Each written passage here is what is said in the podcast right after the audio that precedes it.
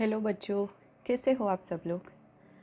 आज आप मुझे बताओ कि आप सबने अपने अपने गुरुजी को वंदना की है या नहीं की है? वंदना का मतलब उसके पाँव छुए हैं या नहीं छुए हैं? अगर छुए हैं तो आप सब बहुत अच्छे, बहुत प्यारे बच्चे हो। अगर नहीं छुए हैं तो अभी आप जाकर अपने माता पिता के चरण को प्रणाम कीजिए। आपको पता है आज कौन सा दिन है? आज गुरु पूर्णिमा का दिन है। तो गुरु पूर्णिमा में अपना जो भी गुरु होता है, उसका हम मान करते हैं, सम्मान करते हैं और उसको याद करते हैं। तो आज मैं आप लोग के साथ एक ऐसी ही कहानी लेकर आई हूँ, एकलव्य और द्रोणाचार्य की कहानी, जो इतिहास में बहुत जानी पहचानी कहानी है। युगों से एकलव्य की कहानी अनुकरणीय शिष्यत्व को परिभाषित करने के लिए सुनाई जाती है। लेकिन इस प्रसिद्ध कहानी का एक अनसुना और अदृश्य पक्ष भी है, जिसे चल के आपको आज हम ये कहानी सुनाने जा रहे हैं। आज गुरु पूर्णिमा का बहुत बड़ा दिन है। उस दिन के लिए ये कहानी मुझे सबसे ज़्यादा योग्य लगी। तो चलो, आज की कहानी का नाम है story of Eklavya and Dronacharya Eklavya की गुरु भक्ति एकलव्य एक गरीब शिकारी का पुत्र था। वह जंगल में हिरणों को बचाने के लिए तीरंदाजी सीखना चाहता था, क्योंकि वो तेंदुआ द्वारा जो स्वीकार किया जा रहा था, उसको उससे बचाने के लिए ये तीरंदाजी सीखना चाहता था। इसलिए वह द्रोणाचार्य के पास गया और उन्हें तीरंदाजी सीखने के लिए अनुरोध किया।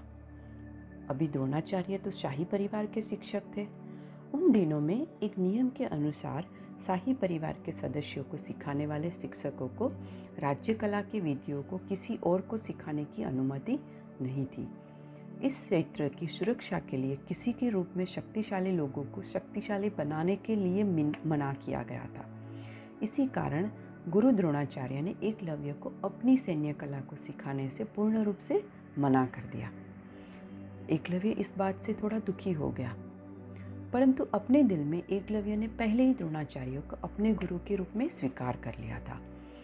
वो रोता हुआ घर चला गया और वहाँ उसने अपने गुरु द्रोणाचार्य की एक मिट्टी की प्रतिमा बनाई और जंगल के बीचों बीच उस प्रतिमा को स्थापित करते हुए वह छुप छुप कर गुरु द्रोणाचार्य की सैन्य कलाओं को सीखने लगा। कुछ वर्ग, कुछ वर्षों बाद ईमानदारी और व्यवहार के साथ उसने तीरंदाजी सीखा और कला में राजकुमारों की तुलना से बेहतर भी बन गया।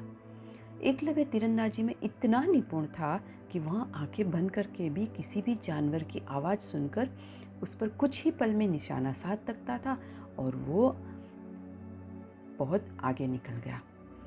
एक दिन अर्जुन को एकलव्य की इस असीम प्रतिमाओं के बारे में पता चला। अर्जुन ने देखा कि एकलव्य उनसे भी ज़्यादा धनुष चलाने में निपुण है। एकलव्य की निपुणता को देखकर अर्जुन ने एकलव्य से प्रश्न पूछा कि आपको तीरंदाजी किसने सिखाई? प्रश्न सुनते ही एकलव्य ने उत्तर दिया, मेरे गुरु द्रोणाचार्य जी ने। यह सुनकर अर्जुन बहुत आश्चर्यचकित हुआ और क्रोधित भी हुआ। अर्जुन द्रोणाचार्य के पास हाफता दौड़ता चला गया और गुस्से में कहा, आपने ऐसा क्यों किया? आपने हमें क्यों धोखा दिया? आपने जो किया वह एक अपराध है। आप मुझे ही और मुझे ही केवल बेहतरीन तीरंदाजी सिखाना चाहते थे। लेकिन आपने एकलव्य को सिखाया और मुझसे अधिक कौशल बनाया। यह सुनकर द्रोणाचार्य उलझन में और भ्रमित भी हो गए। वह सोच में पड़ गए कि ऐसा कौन सा छात्र है जो अर्जुन से अच्छा धनुर्धर है? द्रोणाचार्य इस बात का विश्वास नहीं कर पा रहे थे कि वह बालक, यानी कि एकलव्य, और अर्जुन से अच्छा धनुर्धर? ये कैसे हो सकता है? तब द्रोणाचार्य और अर्जुन ने मिलकर उस लड़के से मिलने का फैसला किया और वहाँ उसके पास गए। एकलव्य ने अपने गुरु को महान सम्मान और प्रेम के साथ स्वागत किया। उसके बाद एकलव्य अर्जुन और द्रोणाचार्य को जंगल में स्थित उस मिट्टी की मूर्ति के पास लेकर गया। उसने दोनों को द्रोणाचार्य के बनाए हुए मूर्ति को दिखाया एकलव्य ने उनको सब बताया कि कैसे उसने द्रोणाचार्य से सभी विद्या सीखी।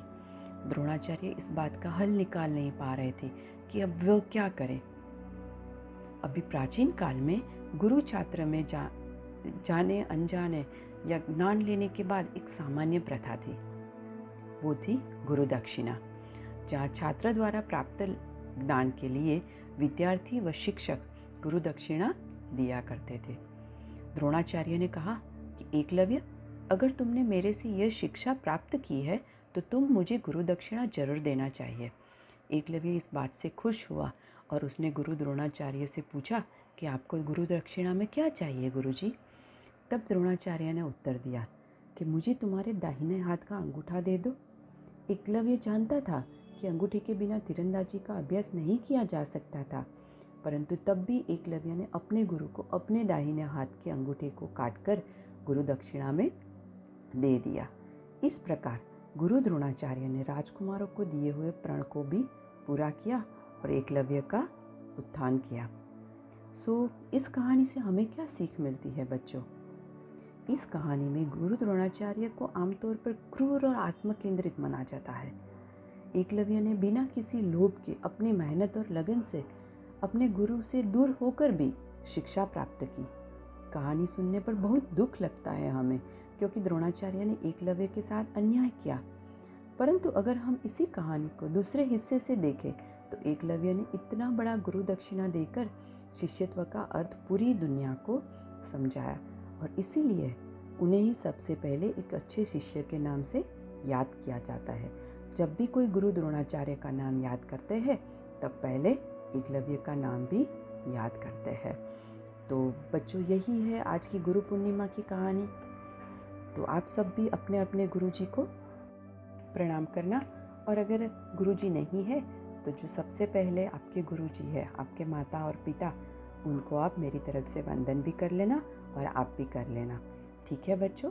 तो आज ये नई सीख के साथ हम जो भी करेंगे, वो अच्छी लगन से करेंगे, ऐसा मन से निश्चय करेंगे और एक नए साल की शुरुआत करेंगे।